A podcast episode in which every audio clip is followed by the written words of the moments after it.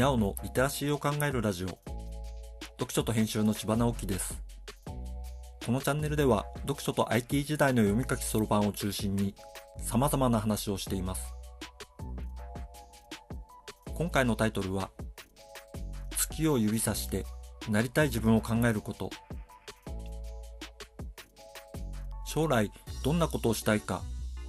どんなことができるようになりたいか。どんな自分になりたいか。こんなことを考えるのは若い人だけと思っていませんか？ある程度の年齢になると将来のことを語るのが億劫になります。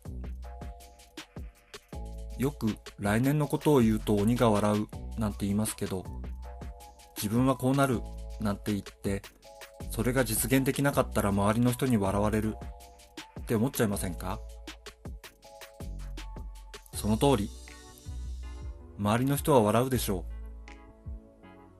う。でもだからどうだと言うんだろうって考えてみませんか？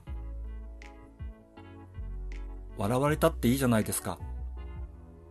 自分ができることを精一杯頑張ったんなら。笑われたって自分がやったことは自分の身になっているのです。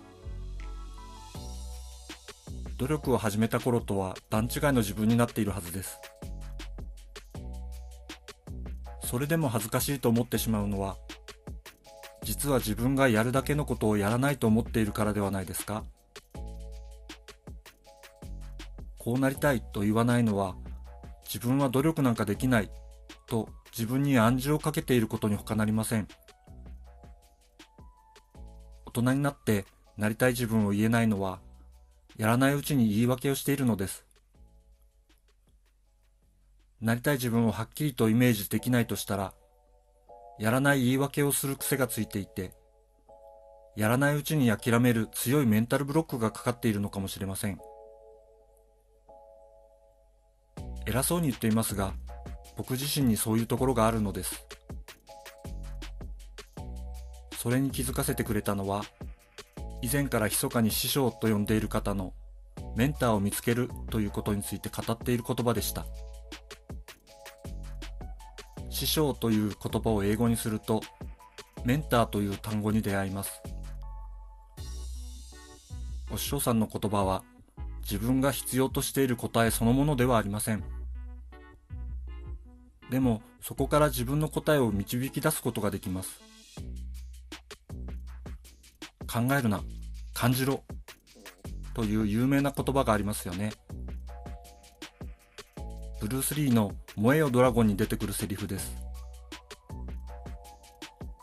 この言葉には続きがあるそうですそれは月を指さすようなものだ指に集中するんじゃないその先の栄光が得られなくなるぞ。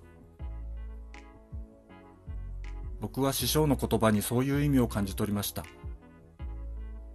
これは僕の心の準備ができていたということかもしれません。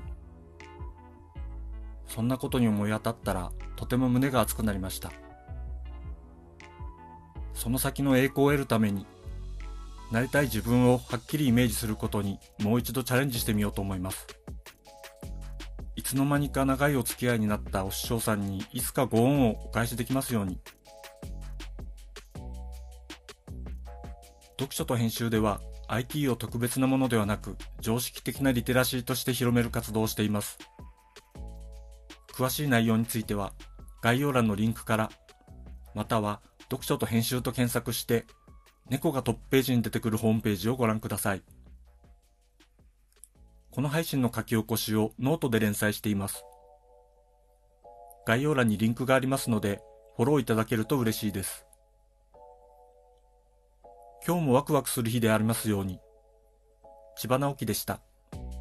ではまた。